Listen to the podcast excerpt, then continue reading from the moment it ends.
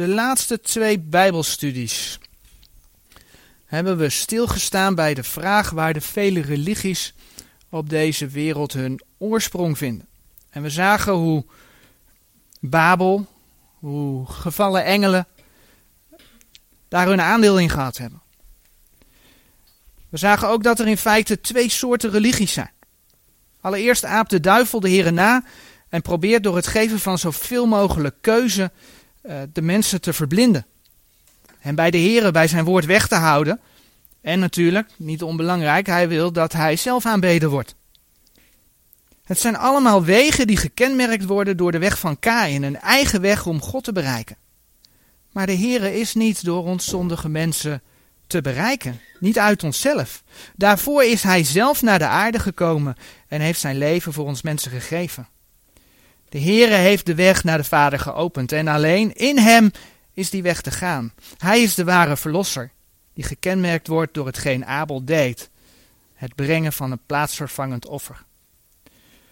Ook zagen we hoe door de weg van Kain, en op de dia staan daar een aantal voorbeelden van, al het religieuze geweld op aarde te verklaren is. Mensen willen hun eigen koninkrijk oprichten en gebruiken daarvoor geweld, aangezet door de mensenmoorder van den beginnen. De ware christen hoeft zijn geloof niet op te dringen, is geen koninkrijkbouwer, maar mag mensen wel vertellen over de ware verlosser. En dat is de opdracht die wij hebben. Nou, al die religies die zoveel kenmerken gemeenschappelijk hebben, hebben nog iets gebracht wat over de hele aarde verspreid is. Heeft iemand een idee waar ik vandaag op zou kunnen doelen? 31 december. Ik ga gewoon naar de volgende dia. Goede voornemens. Maar laten we allereerst een gedeelte uit Gods woord lezen. Jacobus 4, vers 13 Vanaf vers 13. Jacobus 4. Vanaf vers 13. Wel aan u gij die daar zegt, wij zullen heden of morgen naar zulk een stad reizen. En al daar een jaar doorbrengen en koopmanschap drijven en winst doen. Gij die niet weet wat morgen geschieden zal. Want hoedanig is uw leven? Want het is een damp die voor een weinig tijd gezien wordt en daarna verdwijnt. In plaats dat gij zoudt zeggen, indien de Heer wil en wij leven zullen, zo zullen wij dit of dat doen. Maar nu roemt gij in uw hoogmoed. Alle zodanige roem is boos. Wie dan weet goed te doen en niet doet, voor die is het zonde.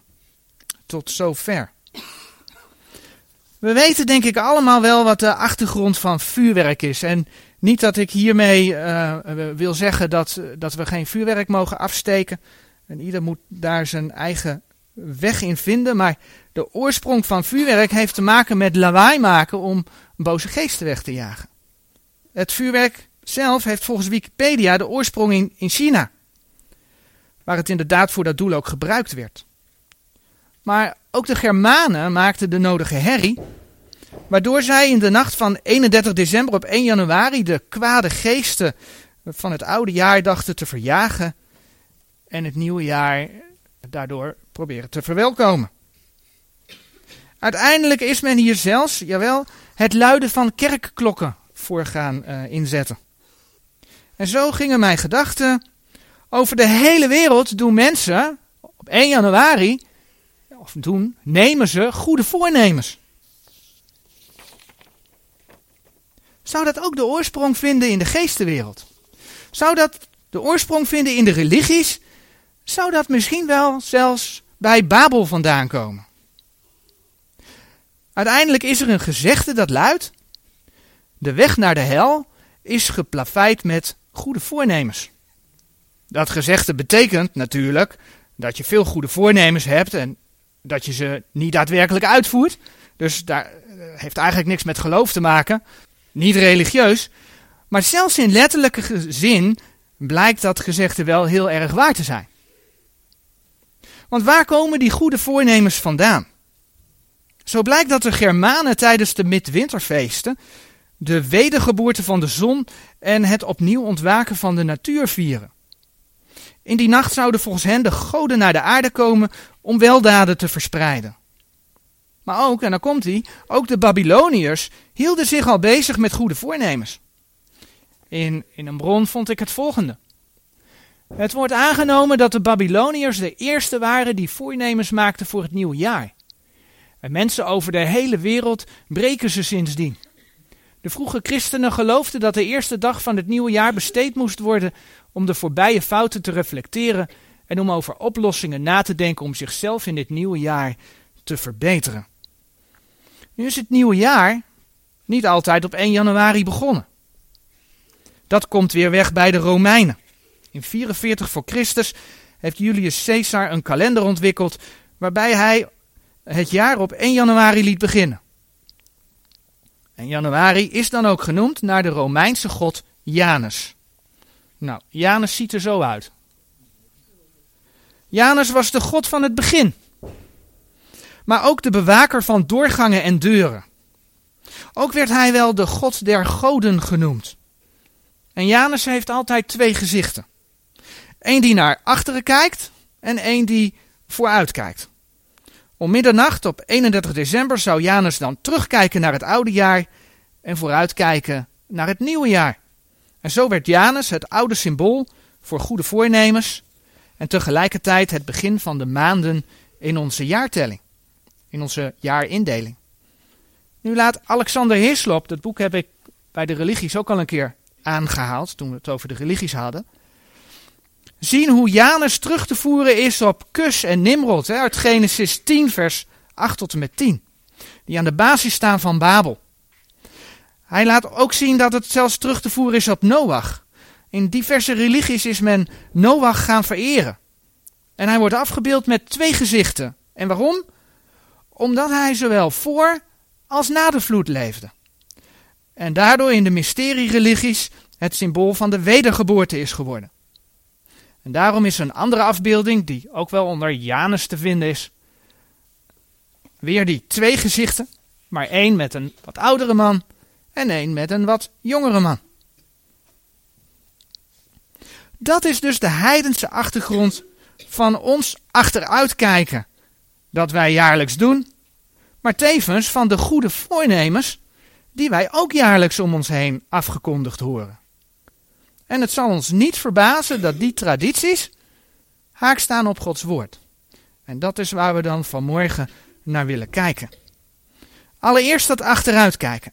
En dan kom ik dus terug op dat citaat waar dan gezegd wordt: de vroege christenen geloofden dat de eerste dag van het nieuwe jaar besteed moest worden om de voorbije fouten te reflecteren, om over oplossingen na te denken, om zichzelf in het nieuwe jaar te verbeteren.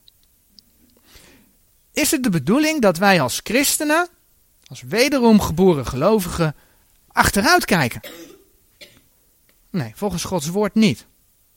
En dan gaan we Filippenzen 3 opzoeken.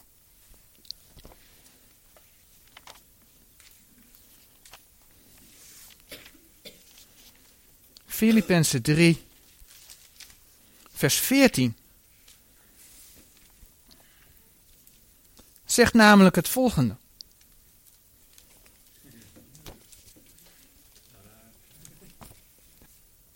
Maar één ding doe ik.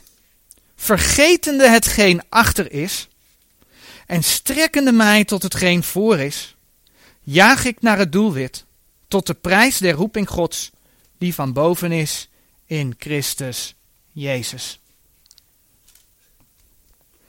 Dit staat overigens best in een moeilijke context, want in Filippenzen 3 vers 13 staat dat Paulus zegt, Broeders, ik acht niet dat ik zelf het gegrepen heb, en in Filippenzen 3 vers 12, daar zegt hij, maar ik jaag ernaar of ik het ook grijpen mocht. En dat gaat dan over Filippenzen 3 vers 11. En in Filippenzen 3 vers 11, daar lezen we of ik enigszins mogen komen tot de wederopstanding der doden. Was Paulus dan niet zeker van zijn behoud? Was hij er niet zeker van dat hij zou opstaan uit de doden? Wanneer de Heer Jezus de zijne komt halen met de opname van de gemeente? Natuurlijk wel. Het was notabene Paulus die, door wie de Heer in, in 1 Korinthe 3 vers 15 zegt, zo iemands werk zal verbrand worden, die zal schade lijden, maar zelf zal hij behouden worden, doch al zo als door vuur.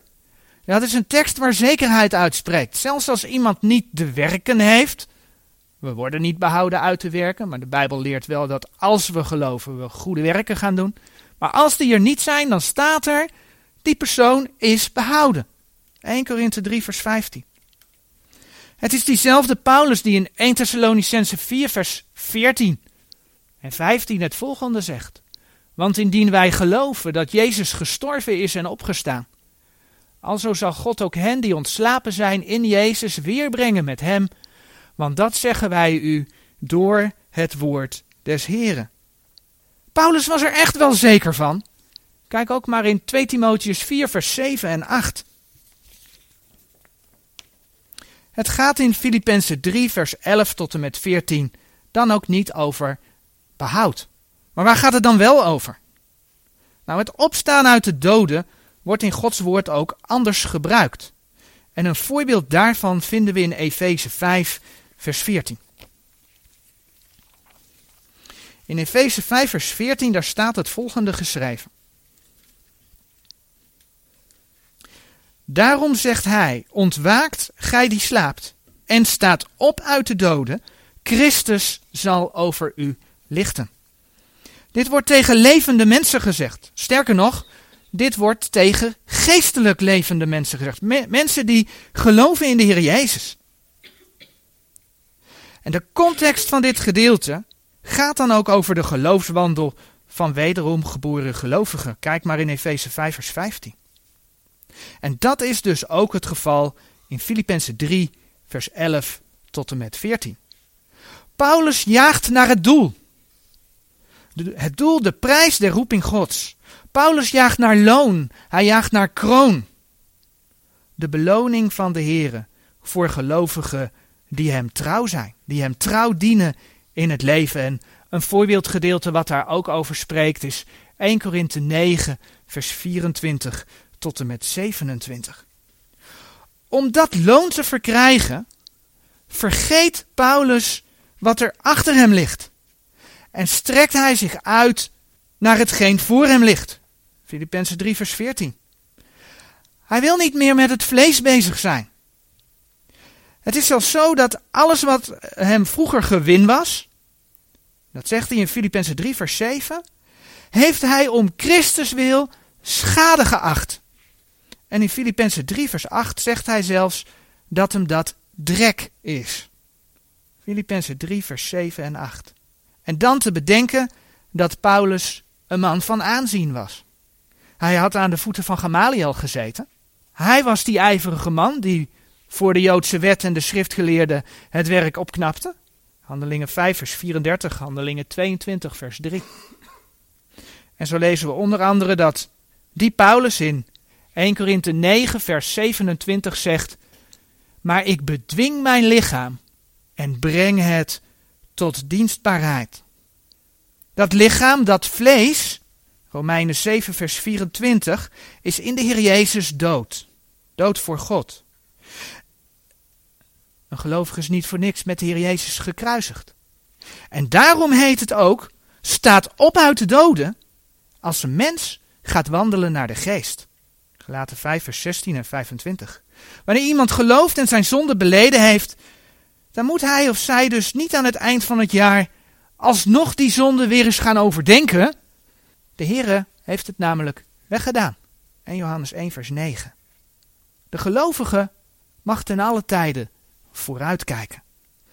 Een gedeelte wat daar ook heel mooi bij past is Lucas 9 vers 57 tot en met 62 en laten we dat gedeelte gaan lezen.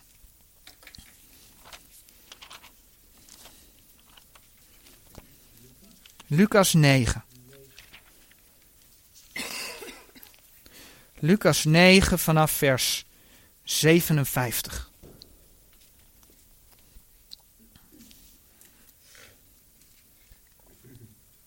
En het geschiedde op de weg, toen zij reisden, dat een tot hem zeide, Heere, ik zal u volgen, waar gij ook heen gaat. En Jezus zeide tot hem, de vossen hebben holen en de vogelen des hemels nest. Maar de zoon des mensen heeft niets waar hij het hoofd zal neerleggen. En hij zeide tot een ander, volg mij. Doch hij zeide, Heere, laat mij toe dat ik heen ga en eerst mijn vader begraaf. Maar Jezus zeide tot hem, laat de doden hun doden begraven, doch gij ga heen en verkondig het koninkrijk Gods. En ook een ander zeide, Heere, ik zal u volgen, maar laat mij eerst toe dat ik afscheid neem van hen die in mijn huis zijn. En Jezus zeide tot hem, niemand die zijn hand aan de ploeg slaat en ziet naar wat achter is, is bekwaam tot het koninkrijk Gods. Nou, het is goed om aan te geven dat ook dit gedeelte niet gaat over behoud, maar over het volgen van de Heer Jezus. Over discipelschap.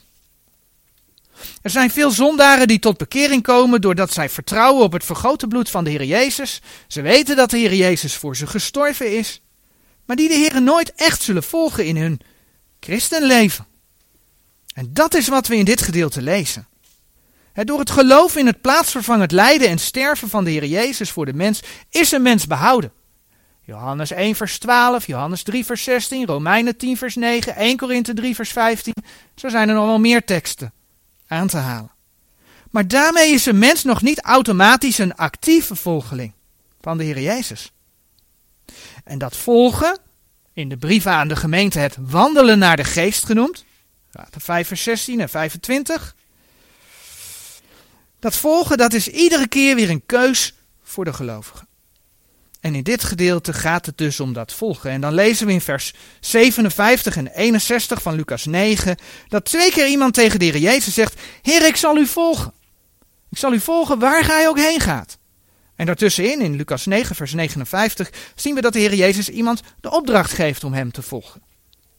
Zo zien we aan de ene kant dat mensen er niet bij stilstaan dat het volgen van de Heer ook een prijs heeft.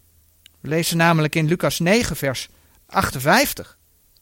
En Jezus zeide tot hem: De vossen hebben holen en de vogelen des hemels nesten, maar de zoon des mensen heeft niets waar hij het hoofd zal neerleggen.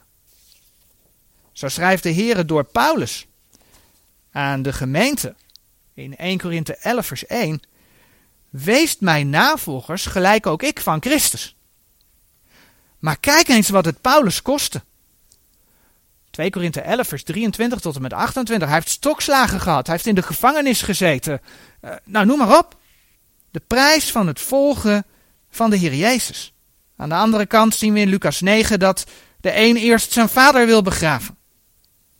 En het antwoord dat de Heer Jezus geeft is dan: laat de doden hun doden begraven, doch gij ga heen en verkondig het koninkrijk Gods.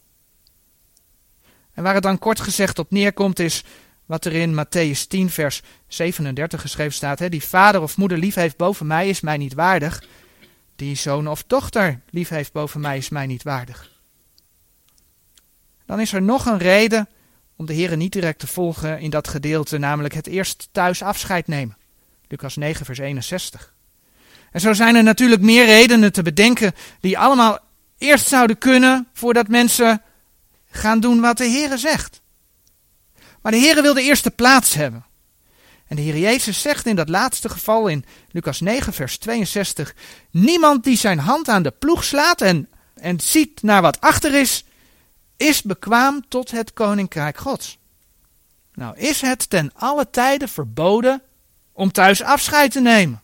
Of betrekkend op deze tijd gewoon naar huis te gaan en. Nee, in het Oude Testament komen we een gelijksoortige passage tegen. En dat gaat over de roeping van Elisa. En we gaan dat gedeelte opzoeken in 1 Koningen 19.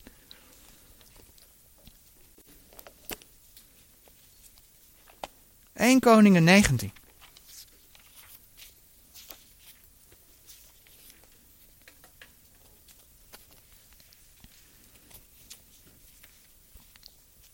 En dan lezen we in vers 19 vanaf vers 19 het volgende. Zo ging hij vandaar, hij is Elia, en vond Elisa, de zoon van Safat. Deze pleegde met twaalf juk runderen, ploegde met twaalf juk runderen voor zich heen, en hij was bij het twaalfde. En Elia ging over tot hem en wierp zijn mantel op hem. En hij verliet de runderen en liep Elia na en zeide, dat ik toch mijn vader en moeder kussen Daarna zal ik u navolgen. En hij zeide tot hem, ga keer weer, want wat heb ik u gedaan? Zo keerde hij weder van achter hem af en nam een juk runderen en slachtte het. En met het gereedschap van de runderen kookte hij hun vlees, hetwelk hij aan het volk gaf. En zij aten. Daarna stond hij op en volgde Elia na en diende hem. Wanneer Elisa vraagt of hij eerst afscheid mag nemen, dan zegt Elia in feite dat hij Elisa niet gedwongen heeft. Dat hij hem geen opdracht gegeven heeft. Dus waarom zou hij geen waarom zou hij toestemming vragen om terug te keren? En Elisa keert terug. En natuurlijk is in de eerste plaats Elia niet dezelfde als de Heer Jezus. Maar het gaat in beide situaties wel om iemand die geroepen wordt om Gods boodschap te verkondigen. En dan is er wel degelijk een verschil tussen beiden. Want wat doet Elisa? Elisa ging terug naar huis en verbrandde hetgeen hij had. Althans de gereedschappen. De runderen slachtte hij en die kookte hij door middel van het vuur wat hij gemaakt had. En hij deelde daarvan uit, om zich vervolgens volledig aan zijn taak te wijden. Door het juk runderen te slachten en het gereedschap te verbranden, maakte hij het zich onmogelijk om terug te keren naar zijn oude leven. En dat is nu juist hetgeen de Heer Jezus, die derde man, voorhield. Dat hij, wat hij niet moest doen, hè, terugzien op zijn oude leven. Nogmaals het antwoord wat de Heer Jezus gaf. Niemand die zijn hand aan de ploeg slaat en ziet naar wat achter is, is bekwaam tot het koninkrijk Gods. En dat is natuurlijk wat vaak gebeurt. Dat mensen toch de oude wegen achter zich openlaten voor het geval dat het volgen van de Heer Jezus niet zo leuk is als ze dachten. Laten we wel zijn, we hebben net ook iets gehoord over de prijs die het kost. Het beeld komt natuurlijk uit de landbouw. Je kunt bij het ploegen geen rechte voeren trekken als je achterom ziet. Om resultaat te behalen moet je je ogen gericht houden op het doel. En dat is wat we ook in Filippenzen 3 vers 14 gelezen hebben. Maar één ding doe ik, vergetende hetgeen achter is en strekkende mij tot hetgeen voor is. Jaag ik naar het doelwit, tot de prijs der roeping Gods die van boven is in Christus Jezus. Van de Heer Jezus staat in Hebreeën 12 vers 2 het volgende geschreven. Hebreeën 12 vers 2. Daar staat Ziende op de overste leidsman en voleinder des geloofs, Jezus die voor de vreugde die hem voorgesteld was, het kruis heeft verdragen en schande veracht en is gezeten aan de rechterhand van de troon van God. En zo mogen ook wij zien op de vreugde die ons voorgesteld is. Het is niet voor niets dat de Heer trouwe volgelingen loon en kroon belooft. Daarom lezen we in Filippenzen 3 vers 14, strekkende mij tot hetgeen voor is, jaag ik naar het doelwit tot de prijs der roeping Gods, die van boven is in Christus Jezus. Dat wat betreft dus het heidense terugkijken. Maar dan de belofte. De goede voornemens. Goede voornemens gaan vaak over stoppen met roken, minder eten, meer sporten, en zo zijn er nog wel een aantal te bedenken. Eigenlijk allemaal zaken waar de mensen zelf van denken beter te worden. En beter, beter heeft dan eigenlijk toch ook wel met het vlees te maken. We willen er wat mooier uitzien, we willen, nou, enzovoort, enzovoort. Juist hetgeen waar wij niet meer op terug zouden moeten zien. We hebben net uh, gelezen. En zo zegt de schrift in 1 Timotheus 4 vers 8. Want de lichamelijke oefening is tot weinig nut. Maar de godzaligheid is tot alle dingen nut, hebbende de belofte van het tegenwoordige en van het toekomende leven. En dat 1 Timotheus 4 vers 9 ook nog. Dit is een getrouw woord en alle aanneming waardig. Eigenlijk zou je op basis van deze tekst al die goede voornemens al laten voor wat ze zijn. Toch wil ik nog even verder kijken naar wat Gods woord zegt over gelofte, over eed, uh, belofte. Want meestal zijn die voornemens een soort van belofte die je doet. Aan jezelf, aan je omgeving. Nou, het eerste gedeelte wat we daarbij op gaan zoeken is Matthäus 5. Matthäus 5 vanaf vers 33.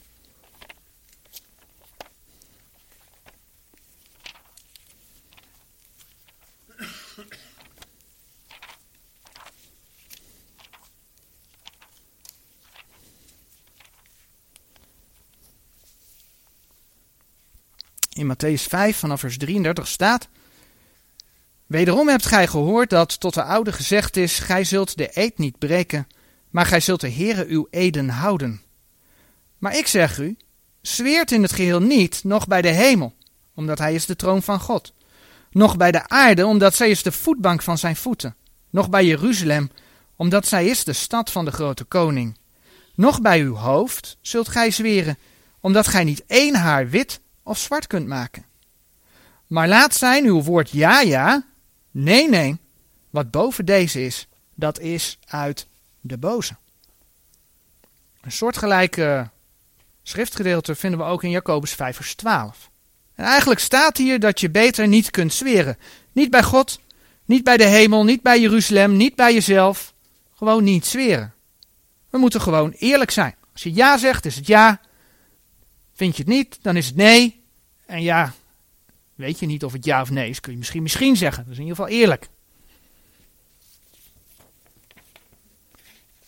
In het Oude Testament staat juist dat mensen bij God moeten zweren. In Deuteronomium 6, vers 13.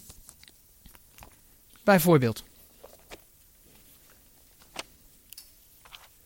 In Deuteronomium 6, vers 13.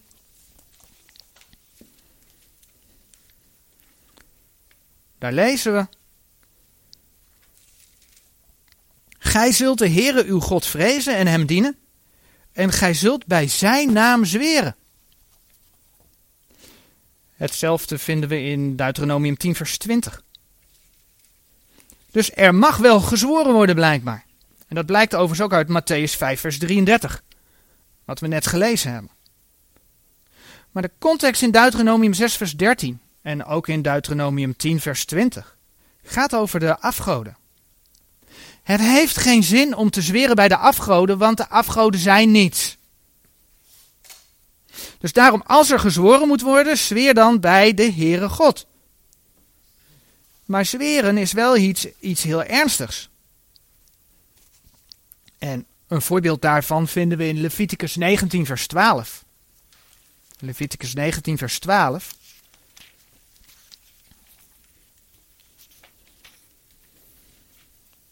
Daar staat: Gij zult niet vals bij mijn naam zweren, want gij zoudt de naam van uw God ontheiligen. Ik ben de Heere. Eenzelfde tekst, een tekst met dezelfde strekking staat in Exodus 20, vers 7. Als je iets zweert bij God of hem een gelofte doet, dan zul je die moeten houden. Staat ook in Prediker 5, vers 3 en 4. Prediker 5, vers 3. Wanneer gij een gelofte aan God zult beloofd hebben, stel niet uit die te betalen. Want hij heeft geen lust aan de zotte, wat gij zult beloofd hebben, betaal het. Het is beter dat gij niet belooft, dan dat gij belooft en niet betaalt. In mijn werk moest ik op een gegeven moment of een eet afleggen of een belofte afleggen. En de eet is dan zoiets van, dat zweer ik, zo waarlijk helpen mij God almachtig. Veel ongelovigen kiezen daarom voor de belofte. Dat beloof en verklaar ik. Nou, ik als gelovige vanwege Matthäus 5 vers 33 tot en met 37, Jacobus 5 vers 12, voor de belofte. Nou, er waren er een aantal die keken met zulke grote ogen. Je bent toch christen? Dan doe je toch zo waarlijk helpen mij God almachtig. Ja, maar de Bijbel zegt. Nou, dat roept dan weer vraagtekens op, want ja, hoe kunnen ze dan dat voor christenen in het leven roepen om te zweren en uh, er staat in de Bijbel wat anders? Maar stel je voor dat ik in een situatie kom dat ik mijn eet niet hou. Dan heb ik niet alleen een probleem met mijn werkgever, dan heb ik ook een probleem met God. Want ik heb op zijn naam gezworen dat. En dat terwijl de hele situatie van het werk misschien wel helemaal niks zondigs vanuit de Bijbel zou hoeven te zijn. Heb ik wel een probleem met God door te zweren, omdat mijn werkgever dat van mij vraagt. Gelukkig kon ik kiezen voor de belofte. Misschien heb je het vroeger zelf wel meegemaakt. Dat je de Heere God iets gezworen hebt. Misschien door het werk, maar misschien ook wel privé. Gewoon om de Heere God wat te beloven. Nu is het zo dat we over het zweren natuurlijk met name teksten uit het Oude Testament hebben aangehaald. En zelfs in het Oude Testament, onder de wet, kon men daar vergeving voor vragen, door het te beleiden en er een offer voor te brengen. Leviticus 5, vers 4 en verder bijvoorbeeld. De Heer Jezus is voor onze zonde gestorven. In 1 Johannes 1, vers 9 staat zo mooi: Indien wij onze zonde beleiden, Hij is getrouw en rechtvaardig, dat Hij ons de zonde vergeven en ons reinigen van alle ongerechtigheid. Met andere woorden, je kunt de zonde beleiden en de Heere doet het weg. Maar de teksten geven wel aan wat de Heere van het doen van een eed vindt. We doen er beter aan niet te zweren. Kortom, wij moeten gewoon eerlijk zijn. Ons ja moet ja zijn, ons nee moet nee zijn. En als we het niet weten, kunnen we dat ook aangeven, want dan kunnen we altijd nog zeggen misschien. Ik weet het niet. En dat dit verder gaat dan alleen de eet, in gewichtige situaties, want de eet dat klinkt wel heel gewichtig. En dat het ook voor de gemeente is, blijkt bijvoorbeeld uit een gedeelte uit de brieven aan de gemeente. En dan komen we bij 2 Korinthe 1 vanaf vers 12. 2 Korinthe 1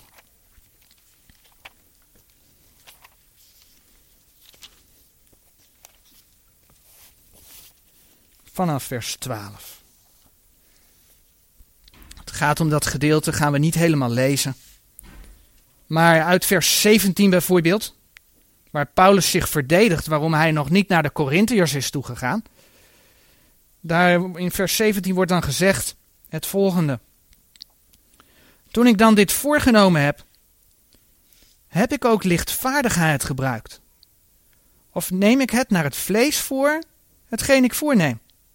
Opdat bij mij zou wezen ja, ja en nee, nee. Is het dan uit het vlees dat Paulus ja een ja is en zijn nee een nee? Nee, het is de Heere God die Paulus helpt om zijn ja geen nee te laten zijn. Dat blijkt uit vers 18. In vers 18 staat, door God is getrouw dat ons woord, het welk tot u geschied is, niet is geweest ja en nee.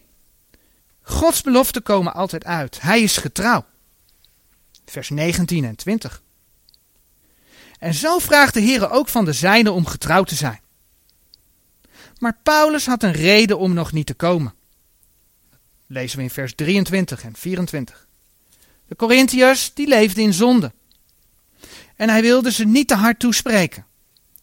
En hoopte dat zij zich door zijn brieven zouden bekeren. Kijk maar onder andere in 2 Korinthe 2 vers 4. Zodat als hij zou komen, hij dat niet in droefheid zou hoeven doen.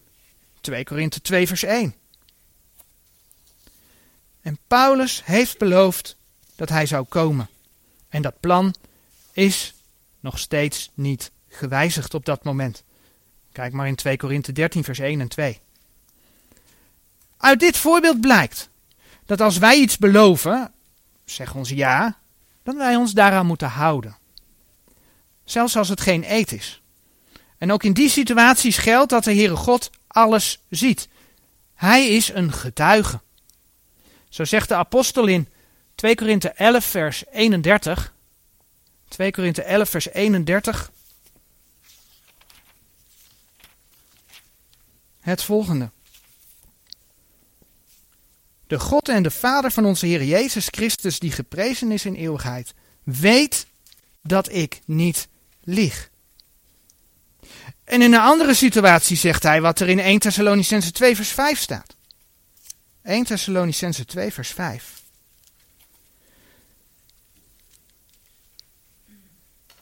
Want wij hebben nooit met pluimstrijkende woorden omgegaan, gelijk gij weet.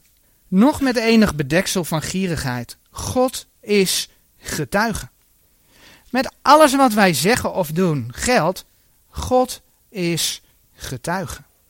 En daarom is het beter om ons verre te houden van goede voornemens waarvan bekend is. Uit het citaat. En mensen over de hele wereld breken ze sindsdien. Mensen kunnen de goede voornemens toch niet houden. Enerzijds omdat ons vlees te zwak is. Anderzijds om, wat we vanmorgen gelezen hebben, Jacobus 2 vers 14, omdat gij niet weet wat morgen geschieden zal. Wat stelt ons leven nu voor? De Heere vergelijkt het met een damp. Jacobus 2 vers 14. Mogen mensen dan helemaal geen voornemens hebben? Ja hoor, dat mag best. Laten we eens kijken in Handelingen 11 vers 23. Ik heb hem overigens op de dia staan. Handelingen 11 vers 23. In dat gedeelte, daar wordt beschreven hoe Barnabas naar Antiochië gaat om te zien wat er allemaal plaatsvindt onder de verkondiging van het evangelie. En Barnabas die zegt dan, deze daar gekomen zijnde en de genade godziende werd verblijd en vermaande hen allen dat zij met een voornemen des harten bij de Here zouden blijven. Met een voornemen des harten bij de Here zouden blijven. Barnabas riep de mensen niet op om naar het verleden te kijken, maar hij riep hen op om het voornemen te hebben om bij het geloof te blijven. En dat is waar de Heer ons door Paulus toe oproept. Om, nogmaals, Filippenzen 3 vers 14, vergetende hetgeen achter is en strekkende mij tot hetgeen voor is, jaag ik naar het doelwit, tot de prijs der roeping Gods die van boven is, in Christus Jezus. En dat is niet iets wat alleen is voor een één dag in het jaar, 1 januari, maar voor het hele jaar. Handelingen 11 vers 23 spreekt namelijk over blijven. In het geloof blijven en dat dan ook wanneer het tegenzit. Bijvoorbeeld Handelingen 14 vers 22. Zo kunnen wij voornemens hebben. Onlangs zijn we met de bijbelgelovende baptisten meegeweest uh, met een straatprediking. Sindsdien heb ik het verlangen om, misschien Apeldoorn, ergens anders, ook iets met straatprediking te gaan doen. Dat is een verlangen, een voornemen, wat wij best mogen hebben. Misschien met elkaar. Een verlangen wat we mogen hebben, zo de Heere wil. En wij leven. Als gelovigen ontkomen we er niet aan dat we soms plannen moeten maken. Maar dan geldt dus wat we vanmorgen in Jacobus 4, vers 15 gelezen hebben. In plaats dat gij zoudt zeggen, indien de Heere wil en wij leven, zo zullen wij dit of dat doen. En dat is een hele andere houding dan wat je bij de goede voornemens merkt. Ik ga dit of ik ga dat. En vervolgens komt er niks van terecht. De Bijbel zegt in plaats dat gij zoudt zeggen, indien de Heere wil en wij leven, zullen, zo zullen wij dit of dat doen. Amen.